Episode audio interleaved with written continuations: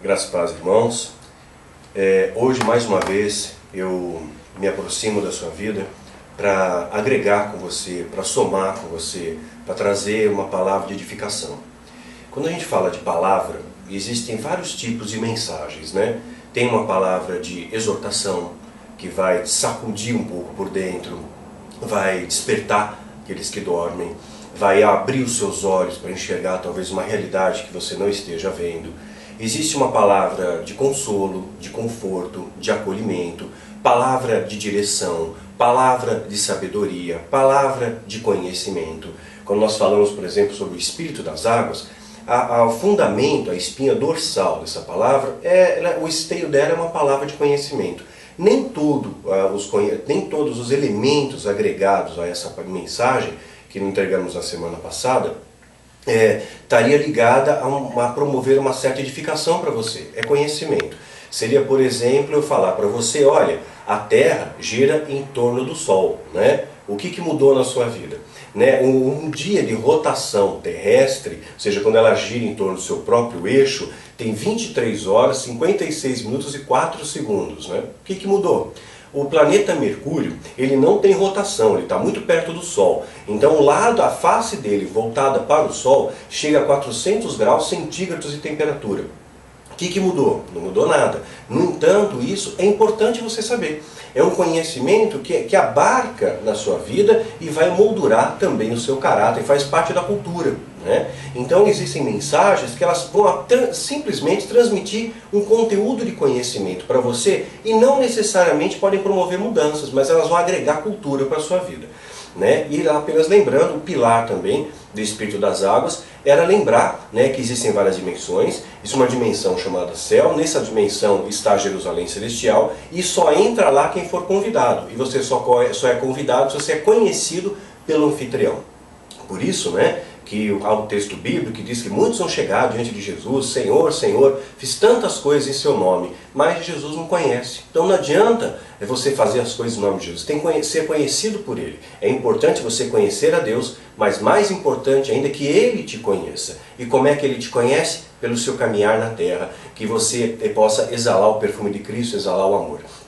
A palavra que eu vou entregar hoje para vocês é uma palavra também de conhecimento, mas essa palavra ela vai promover uma expansão dos seus horizontes, da sua visão. Eu tenho certeza que vai promover reflexões profundas e ela vai ser um pouco até talvez é, desconcertante, desconcertante. Antes até de entrarmos nessa palavra, é, eu queria aproveitar o ensejo e agradecer o carinho de vocês. Ontem nós tivemos um seminário na base, seminário de cura e libertação, e muito me honra ser um instrumento de Deus na, nas mãos do Senhor para abençoar a sua vida, para lhe dar direção, para lhe dar acolhimento. Você merece o melhor. Eu tenho um profundo amor pela igreja, pela obra de Deus e pela sua vida também.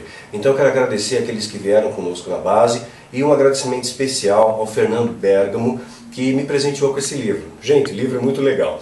Né? Eu sou um consumidor voraz de livros, sou um leitor compulsivo, então o livro realmente é um presente que sempre vai agradar ao missionário.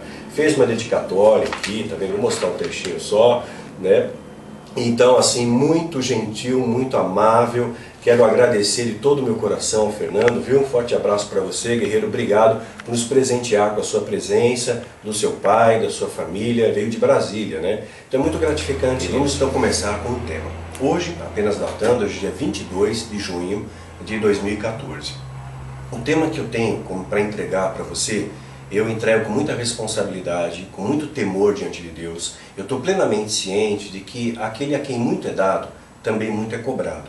Então eu estou ciente da responsabilidade que eu tenho diante de Deus, acima de tudo, para entregar essa informação para você. Então esse é um primeiro ponto.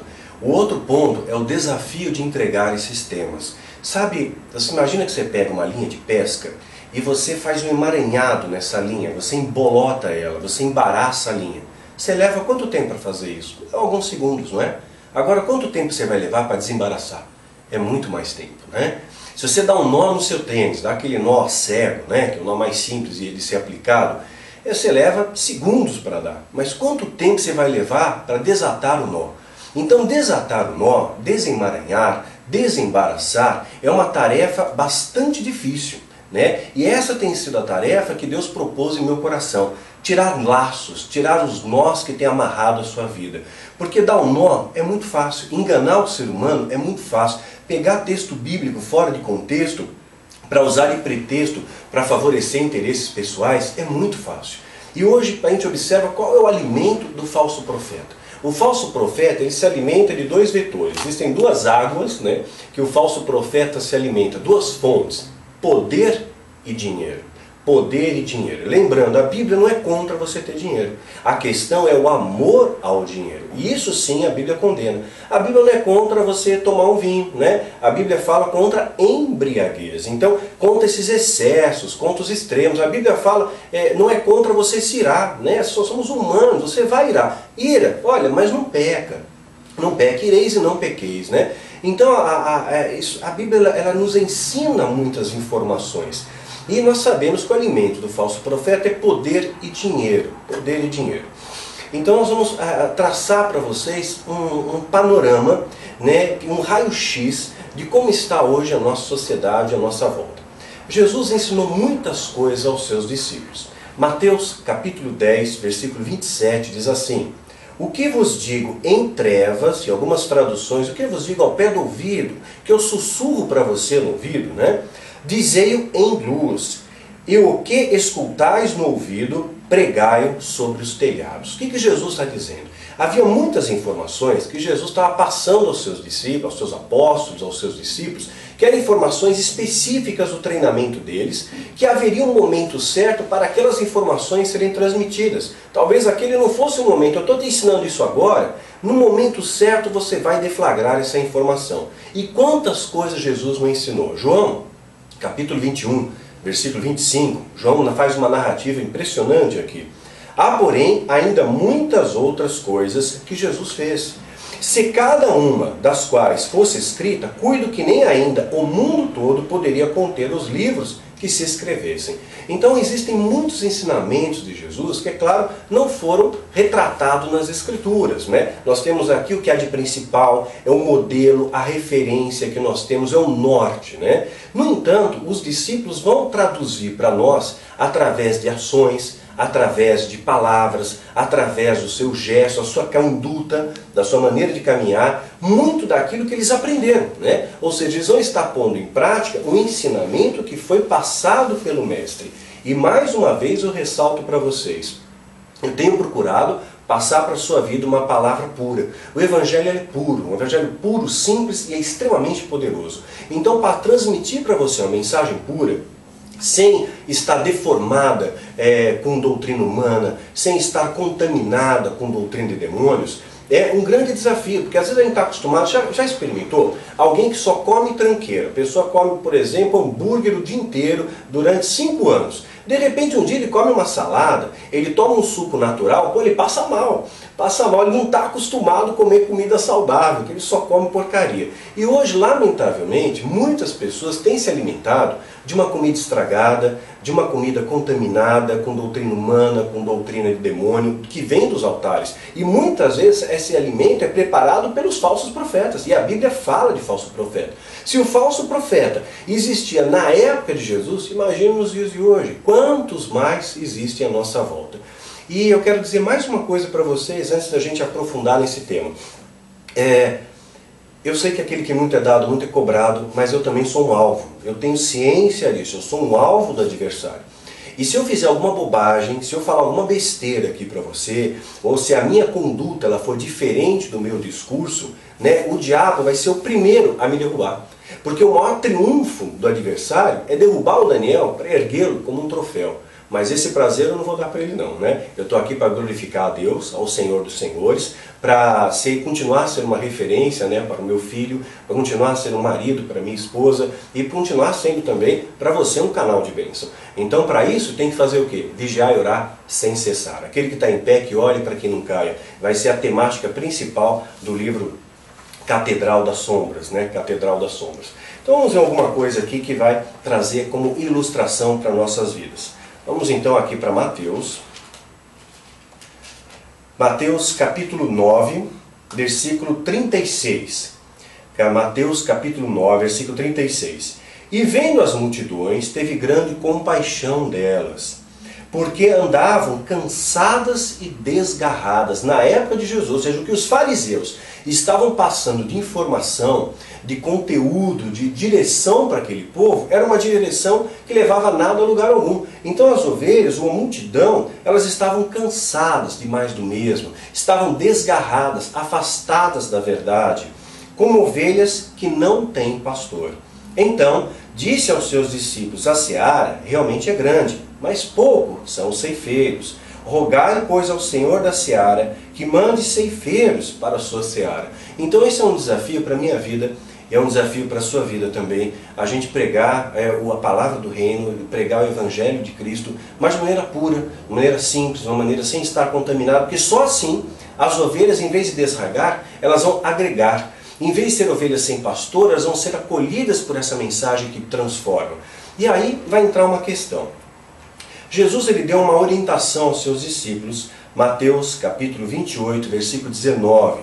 Portanto, ide e fazei discípulos de todas as nações, batizando-os em nome do Pai, do Filho e do Espírito Santo. Olha o que, Jesus está dizendo: ide e fazei discípulos. Jesus tinha 12 apóstolos que ele escolheu, né, e tinha mais ou menos uns 70 discípulos. É o que nós podemos inferir né? Lembrando que nem tudo foi narrado, ah, ah, como João colocou, nem tudo foi narrado aqui. Nós podemos inferir algumas coisas mediante as situações que nos são colocadas aqui nas Escrituras. Então ele tinha 12 apóstolos, a quem ele ensinava coisas especiais ao pé do ouvido, a quem ele ensinava eh, coisas em, segredo para que no momento certo aquilo fosse expandido nos telhados, e tinha 70 discípulos, porque a Bíblia fala do envio dos 70, dois em dois, né? ninguém está sozinho na batalha, né? sempre tem dois. Esse um caiu, o outro levanta o seu companheiro. Então é importante você ter seus parceiros de trincheira. Então mandou 70. Os discípulos, eles também anunciavam o evangelho, eles curavam os enfermos, eles expulsavam os demônios, né? Eles tinham uma missão, como nós falamos num, num vídeo anterior, semelhante ao dos apóstolos. Só que para os apóstolos tinha algum comissionamento de especial ali, tinha alguma característica especial para ser apóstolo. Então, é, Jesus ele está dizendo para todos eles, inclusive os seus apóstolos, ir de fazer discípulos. Ele não disse ir de fazer apóstolos, disse ir de fazer discípulos. Guarda bem essa questão. É o mandamento que Jesus deu para nós, ir de fazer discípulos. Atos capítulo 1, versículo 8 diz assim: Mas receberei virtude do Espírito Santo que há de vir sobre todos vós e sereis testemunhas tanto em Jerusalém, como em toda a Judéia e Samaria, e até os confins da terra. Então, para cumprir essa missão, os apóstolos teriam que receber um comissionamento que viria através do Espírito Santo. Era um poder especial que Deus estava derramando sobre eles. Nós vamos ver ali no capítulo 2 esse poder sendo derramado aos apóstolos. Nós vamos falar no outro vídeo a respeito do batismo no Espírito. Então, aqui, nesse aqui eu vou só até aqui. O que, que aconteceu? Com a ausência de Judas, como Judas traiu Jesus, ele passa a chamar de filho da perdição, é o mesmo título, inclusive, que o anticristo vai receber, né? eles estavam procurando alguém para substituir Judas. Quem vai ser? Lembra que tinha, então, agora sobraram 11 apóstolos e ainda tinham 70 discípulos. Então, olha aqui a orientação que vai ser dada. Atos, capítulo 1, versículo 22. É necessário, é necessário, e prestem atenção, pois que os homens que conviveram conosco todo o tempo em que o Senhor Jesus entrou e saiu dentre nós, começando desde o batismo de João até o dia em que entre nós foi recebido em cima, um deles se faça conosco testemunha da sua ressurreição. Então era necessário, era fundamental para ser apóstolo que fosse testemunha ocular da ressurreição de Cristo né? e que estivesse convivido com Cristo naquele período. Essa é a condição bíblica para você usar o termo apóstolo. E lembra que tinham 70 discípulos, né? Eles andaram com Jesus e também foram testemunhas oculares da ressurreição, claro, né? Mas olha só, dos 70, os próprios apóstolos passaram numa peneira. Dos 70, dois são separados. E apresentaram-se dois, José, chamado Barsabás, que tinha por sobrenome o Justo, e Matias. Né? Aí o escolhido aqui vai ser Matias. Interessante que Matias sendo escolhido, não se fala mais em Matias. fala mais em Matias. Dá a impressão que houve ali um equívoco, né? Um equívoco, porque depois o escolhido vai ser Paulo. O escolhido, Jesus aparece para Paulo e Paulo é o último a ver Jesus ressurreto. A última pessoa a ver Jesus ressurreto é Paulo. 1 Coríntios capítulo 15, versículo 7. Depois foi visto por Tiago, depois por todos os apóstolos, e por todos os apóstolos. E por derradeiro de todos me apareceu também a mim, como a um abortivo, porque eu sou o menor dos apóstolos. Eu não sou digno de ser chamado de apóstolos, pois o que persegui a igreja de Cristo. Então Paulo, ele está meio até constrangido pelo fato de Jesus ter convocado a ser um apóstolo. Jesus apareceu para ele e Paulo ele tinha ciência que por ser testemunho ocular, por ver Jesus ressurreto, ele poderia ter o título de apóstolo. E ele se sentiu ali, puxa, eu sou o menor dos apóstolos. Humildade precede honra. Humildade precede honra. Mas pela graça de Deus, Sou o que sou, e na sua graça para comigo não foi vã. Antes trabalhei muito mais do que todos eles. Todavia não sou eu, mas a graça de Deus que está comigo. E Paulo realmente trabalhou bastante, escreveu suas epístolas, né, expandiu a, a, o, o, o reino de Deus. Segundo a Coríntios capítulo 11, Paulo nos dá aqui uma outra dica. 11, versículo 13. Porque tais falsos apóstolos são obreiros fraudulentos, transfigurando-se em apóstolos de Cristo. Então, olha só, Paulo está falando que na época de Jesus já haviam falsos apóstolos, obreiros fraudulentos. Ou seja, para ser um falso apóstolo, ele não andou com Jesus. Ele não foi testemunho ocular. Ou então ele não dava, ele não vivia os preceitos que os apóstolos se ancoravam. Quais eram os preceitos que os apóstolos se ancoravam? Atos 2,42. E perseveravam na doutrina dos apóstolos, na comunhão, no partir do pão e nas orações. Então a comunhão, o partir do pão e as orações era, uma, uma, era base né, para você exercer o ministério apostólico. Era a base para exercer o ministério apostólico. Aí você vai se perguntar, puxa, o que você quer dizer com isso então, Daniel? Espera aí que eu ainda tem mais, antes da gente chegar numa primeira conclusão. Apocalipse capítulo 2, versículo 2. Conheço as tuas obras e o teu trabalho e a tua paciência, que não pode sofrer os maus, e puseste à prova os que se dizem apóstolos. Puseste à prova que se dizem apóstolos e não são, e tu os achastes mentirosos. Quem é que estava dizendo que era apóstolo e não era apóstolo? Apocalipse capítulo 21, versículo 14. E o muro da cidade tinha doze fundamentos, e neles os nomes dos doze apóstolos e do Cordeiro. Só dos doze apóstolos e do Cordeiro. Né? Não está falando aqui de milhares de apóstolos, mas apenas doze. Aqueles que Jesus escolheu e que Paulo veio substituir. Aí você vai, se você observar na Bíblia, você vai encontrar o título apostólico apenas para os doze, para Paulo, para Matias, né, em função da, do, do, do, sorteio, e o, é, o próprio é, Barnabé. Barnabé também vai aparecer como apóstolo. Mas olha só, é uma, quase que uma exceção a questão de Barnabé. Porque a gente observa dentro dos 70, Barnabé aparece ali sendo uma citação como sendo um apóstolo também. Mas aqui fala 12. Eu infiro aqui que seria a questão de Paulo. Né? Seria a questão de Paulo, não vai estar Judas, não vai estar nos fundamentos da Jerusalém Celestial, evidentemente. Né? Que é chamado filho da perdição, então antagônico aos preceitos bíblicos. Então o que, que, o que, que tem ocorrido? Uma outra coisa que é importante pontuar, isso eu faço questão de mostrar para vocês, 1 Timóteo capítulo 3, versículo de 1 a 7, está falando sobre caráter, o caráter de um líder. Como que um líder deve ser? Versículo 2. Convém, pois, que o bispo seja irrepreensível, marido de uma mulher, vigilante, sóbrio, honesto, guarda isso, honesto, hospitaleiro, apto a ensinar. Gente hospitaleiro, olha, o que eu já fui maltratado em igrejas por esse Brasil, eu não tenho vocabulário para mensurar. Falta muito essa questão de hospitalidade, falta honestidade, falta seriedade, falta santidade. É claro que eu não estou me reportando a todos, né? mas eu esbarrei com muitas feridas do corpo de Cristo e olha, foi bastante doloroso esse processo não dado ao vinho, não espancador, não cobiçoso e de torpe ganância, não cobiçoso, não tendo amor ao dinheiro e de torpe ganância, não desejando poder, né, aquela coisa. mas moderado, não contencioso, não avarento, né?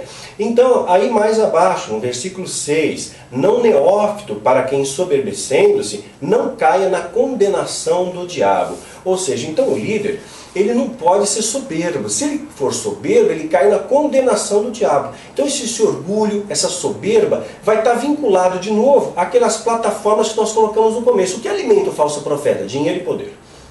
Recua comigo no calendário. Vamos aproximadamente um pouco antes do ano 2000 havia um projeto chamado AD 2000.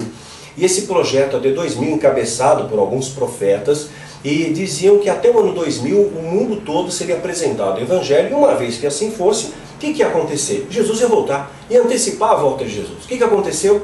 Não aconteceu nada. Muita grana foi investida na janela 1040 e missões, só que esse dinheiro não chegou para os missionários. Esse dinheiro foi desviado, teve roubo, teve mentira, teve corrupção. Mas depois veio uma outra onda, chamado também de segunda onda. Alguns teólogos acabaram renomeando para terceira onda. Começou também meados de 2000. Quer dizer, não deu certo o negócio da D2000, vamos mudar essa configuração. Peter Wagner acaba tendo uma seguinte revelação, que nós iremos começar com uma nova onda apostólica. E essa nova onda apostólica ia nomear apóstolos por todo o mundo, que ia promover um grande avivamento na terra. Primeiro, eu acho isso um pouco antagônico, porque a Bíblia diz que no final dos tempos o amor de quase todos se esfriará.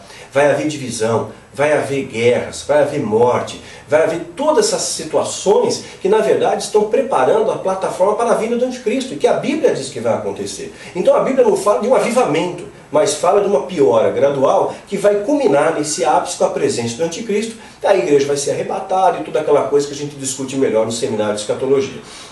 Então começou essa onda de apóstolos, né? Começou a pipocar essa questão de apóstolos. Começou também a pipocar a questão da maldição hereditária, veio também de lá, né? Maldição hereditária, confessar o pecado dos antepassados. Puxa vida, maldição hereditária, Daniel. Mas a, a Bíblia não fala uma coisa interessante? Vou pegar o texto aqui. João capítulo 8, versículo 36. Se, pois, o Filho não vos libertar, né, certamente, de, verdadeiramente sereis livres. Se o Filho vos libertar, certamente sereis livres. Então Filho, quem te liberta? Jesus que te liberta. Ele é o libertador. E existe todo um modelo hoje de libertação, né, todo ritualístico, não cruza o braço, não cruza a perna e olha e confessa o pecado do antepassado, funciona. Né? É a multiforme graça de Deus, Deus usa, né? Deus usa, usa esse essa veículo também, mas o, o, veículo bíblico não é esse. Né? O veículo bíblico não é esse, é Jesus que liberta. E antes de existir esse modelo, como é que as pessoas eram libertas? Como é que o povo era liberto há 20 anos atrás? Né? Ninguém era liberto? Estavam esperando começar essa onda para agora começar a libertação? Não. Antigamente as pessoas também eram libertas, porque Jesus sempre libertou. Ele veio para libertar os cativos, ele liberta, ele levou toda a maldição na cruz do madeiro. Né? E nós vamos ver João capítulo 8, fala da mulher adúltera. O que, que Jesus fala para aquela mulher? Olha, senta aí, não tem mais ninguém aqui para te acusar, vamos bater um papo agora, vamos fazer o desligamento de alma, vamos fazer oração do ventre, vamos fazer uma regressão. Não fez nada disso, olha, vai não peques mais. Né? É, e acabou, acabou. E é assim que Jesus liberta. Claro que alguns casos são específicos, né? Eu mesmo fui submetido a um processo ritualístico de libertação que funcionou bem para mim, uma vez que eu vim num horizonte extremamente ritualístico, mas eu não posso colocar uma experiência pessoal, de uma, eh, fazer uma experiência pessoal doutrina. Eu não posso fazer da rema a regra, né? Isso está errado. Isso vai virar uma confusão. Virar uma confusão. Somos nós que estão amarrando aí o povo, né? Então, a gente começa a ver essa coisa de atos proféticos, né? Eu não vejo Josué fazendo um ato profético para a conquista de Jericó. Ele buscou santidade primeiro. Começou com santidade. Santificai-vos, amanhã o Senhor fará, fará maravilhas no meio de vós. Começou pela santificação, não começou derramando óleo na porta lá. Então, embora o ato profético tenha eh, elementos bíblicos, a gente tem visto hoje uma banalização disso. E também começou nessa onda. Atos proféticos, restauração do Brasil, restauração da cidade, São Paulo. O que aconteceu? Nada. Não aconteceu nada. Quando você observa que você está alinhado com Deus, o mundo espiritual se mobiliza a seu favor e você tem um resultado prático. Pegar o exemplo de Josué ainda. Josué na conquista de Jericó. O que, que acontece? Ele buscou a santificação, ele mortifica a carne, ele vai circuncidar toda aquela geração que, que nasceu no deserto. É, e aí ele tem contato com o príncipe do exército do Senhor. O príncipe do exército do Senhor está com espada desembanhada, pronto para a batalha. Se o príncipe está lá, o exército está junto dele. Ou seja, o mundo espiritual se mobiliza a favor de Josué. Né? E aí qual o resultado prático? A conquista de Jericó conquista de Jericó. Ou seja, a, a, o seu empenho aqui em buscar a santidade, ela mobiliza os anjos, né, demobiliza a mão de Deus, que mobiliza os seus anjos, que agem em favor do justo. E você tem vitória. Mas quando isso é feito de maneira banalizada, fora da direção de Deus, nós não temos resultado nenhum. Foi o que aconteceu. Foi exatamente o que, o que aconteceu. A gente vê atos proféticos, batalha contra a rainha dos céus no Pico Everest, é, ato profético é, feito com bota de cobra é, contra o carnaval. E o que, que aconteceu? O carnaval continua. Então nós começamos a observar que tem alguma coisa errada aí. Né? Eu fui convocado, né? eu fui convocado, e falo isso com muito temor diante de Deus, repito, eu sou um alvo, gente. Eu quero trazer esclarecimento para a sua vida, eu sou um alvo. E né, houve uma época que me convidaram, eu estou explicando isso melhor em Catedral das Sombras, para fazer parte desse mover apostólico no Brasil. Daniel, você precisa ser um apóstolo, porque o povo vai querer estar debaixo dessa unção apostólica, dessas conferências apostólicas, dessa unção apostólica, desse alinhamento apostólico. Né? O povo precisa, vai, vai, só os apóstolos vão poder fazer, derramar uma unção de é, liberação de destinos, é, e isso e aquilo, e poder, poder, poder. Lembra? Poder e dinheiro dinheiro. Né? Então nós precisamos, é, você agregue conosco, eu não senti paz. Eu não tinha o conhecimento bíblico que eu tenho hoje, mas Deus me trouxe um tremendo livramento, eu não senti paz, não aceitei, não aceitei isso. E, hoje eu vejo quanta corrupção entrou nesse meio, quantas pessoas, de repente era missionário, pá, virou apóstolo, tá, e o que mudou? Esse apóstolo compartilha o pão? Esse apóstolo ora junto? Esse apóstolo luta pela unidade? Esse apóstolo foi testemunha ocular de Jesus, foi testemunho claro e viu Jesus. A base é, é necessário que é, o, o apostolado foi algo específico para o fundamento da igreja. Por isso que é narrado em Apocalipse que está lá o fundamento da cidade, da, da cidade celestial, é, com 12 pedras, tem o nome dos 12 apóstolos, fundamento. Então foi um, um, momento específico ali, daquele momento do nascer da igreja. Era necessário que fosse testemunho ocular da, do, da, do batismo de Jesus até a ressurreição. Paulo foi o último, por isso ele usa o termo apóstolo. Mas Paulo não ostenta o apostolado. Você vê Paulo dizendo, eu, Paulo, vírgula, apóstolo. O título vem depois do nome, porque ele não está preocupado em ostentar nome né, o título, né, porque o demônio não respeita título, ele respeita a unção que você tem no coração. E hoje eu tenho visto, gente, eu fui roubado por apóstolos, eu fui enganado por apóstolos, eu fui usado por apóstolos, sabe?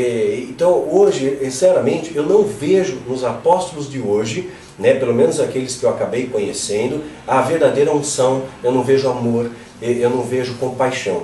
Então fica o alerta para você. Quando as pessoas estão ostentando títulos para vaidade humana, né? hoje há uma ostentação de títulos nos bastidores. Falaram para mim, Daniel, não revela isso para o povo. Porque se revelar isso para o povo, o povo vai deixar de nos respeitar. Se o povo deixar de nos respeitar, já que nós temos um patamar superior, agora somos apóstolos, nós vamos deixar, vamos ganhar menos dinheiro. É, tudo está girando em torno disso. Então, meu irmão, o que, que fica de fundamento?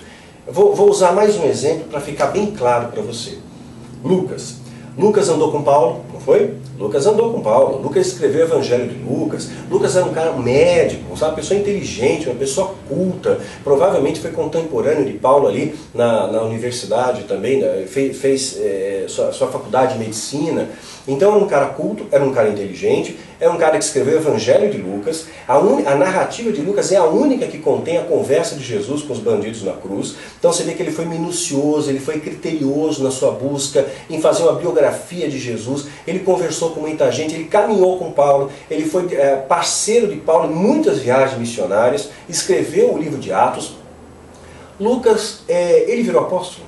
Ele se autoproclamou apóstolo. Lucas não falou, eu sou apóstolo Lucas. Não. Por quê? Porque Lucas não foi testemunha da ressurreição de Jesus. Lucas, se Lucas não colocou esse título para ele, por que, que nós vamos colocar? Por que, que nós vamos colocar? Está entrando soberba. Hoje eu falo com temor diante de Deus para você.